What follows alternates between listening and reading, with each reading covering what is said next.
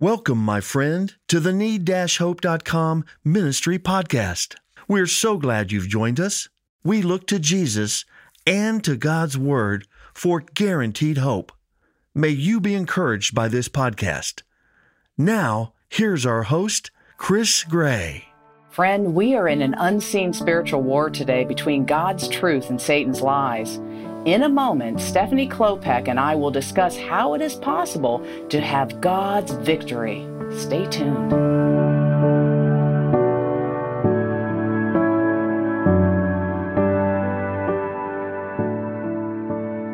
For though we walk in the flesh, we are not waging war according to the flesh. For the weapons of our warfare are not of the flesh, but have divine power to destroy strongholds. We destroy arguments and every lofty opinion raised against the knowledge of God and take every thought captive to obey Christ. That was 2 Corinthians 10, verses 3 through 5. You know, God led Paul to write to the Corinthian church because they were a divided church resisting authority and being persuaded by false teachers. There was a spiritual war going on. And although this letter was addressed to the Corinthian church, this same letter stands as a warning and instruction about the enemy's schemes against you and me today. Friend, we are in an unseen spiritual war between truth and lies. It is critical for us to understand this teaching about strongholds. How is it possible to have God's victory over strongholds? Stephanie, can you share with us what is a stronghold? Yes, thank you, Chris. Okay, so a stronghold is defined as a place that has been fortified so as to protect against attack. The second definition is a place where a particular cause or belief is strongly defended or upheld. So, strongholds are designed to be a safe place. So, today we're discussing it in a different context. One place in the New Testament, which is where we're discussing today in 2 Corinthians 10 3 through 5, it is used metaphorically. So, some ideas of what a stronghold would be would be speculations, lofty things. Some of other translations use words such as arguments, lofty opinions, imaginations, reasonings. All of these things are things that take place in the mind. It can be in the form of an emotion that is not rightly ordered, lies about circumstances, fears, or even a worldview not aligning with a biblical worldview.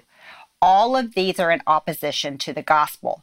Moreover, anything against the knowledge of God is a stronghold, and which means it is without acknowledging God's reverence. So let's reference Proverbs 9:10. Fear of the Lord is the foundation of wisdom. Knowledge of the Holy One results in good judgment. Mm, that's a good definition. Thank you, Stephanie. Very, very thorough. That's really good. So, so Stephanie, how can a stronghold be initiated in someone's life?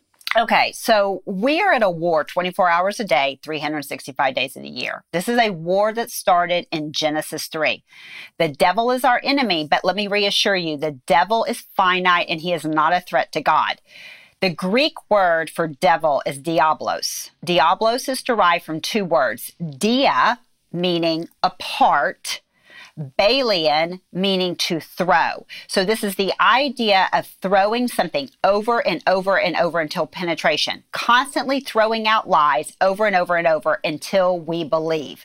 Hath God said? His name is going his name reveals his tactics.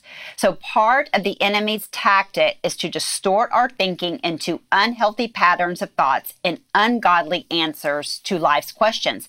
He wants to keep you from a life of faith and obedience. The enemy is seeking to bring deception through these narratives, and this has eternal consequences. Once you believe Satan's lies, once you say yes to these lies, you are deceived and you have a stronghold. You are now a casualty of war.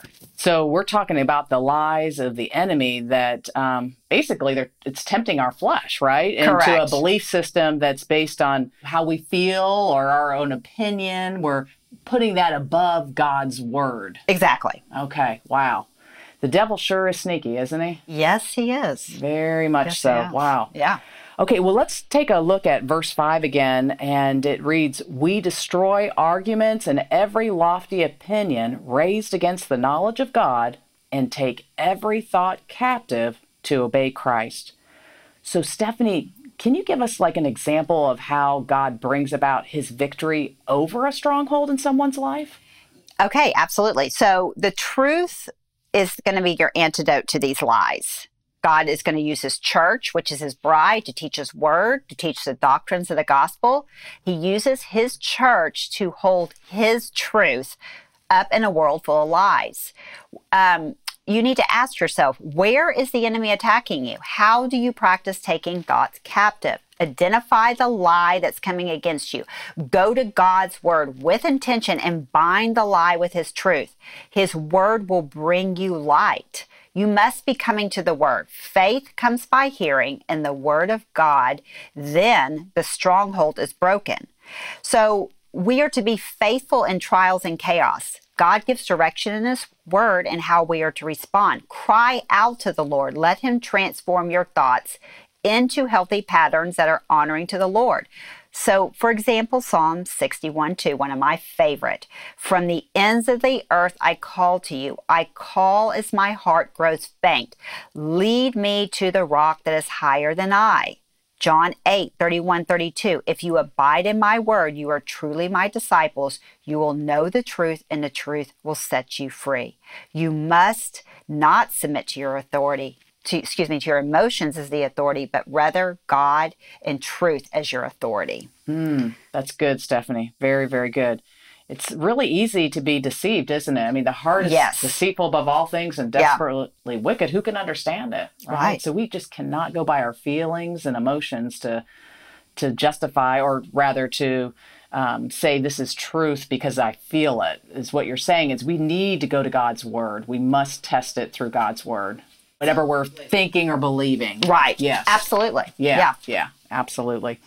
Okay, great. Well, friend, um, as you heard, uh, this kind of stronghold we're talking about, it it's a war. It's a stronghold that brings war between truth and lie, and there is no in between ground.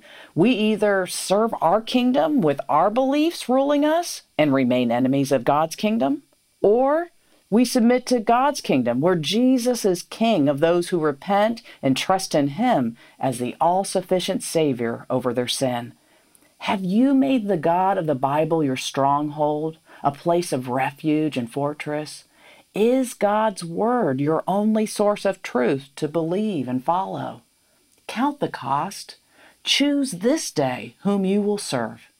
If you want more information on how to be in a loving relationship with King Jesus in his kingdom, go to need-hope.com and listen to the six minute video entitled Hope Starts Here.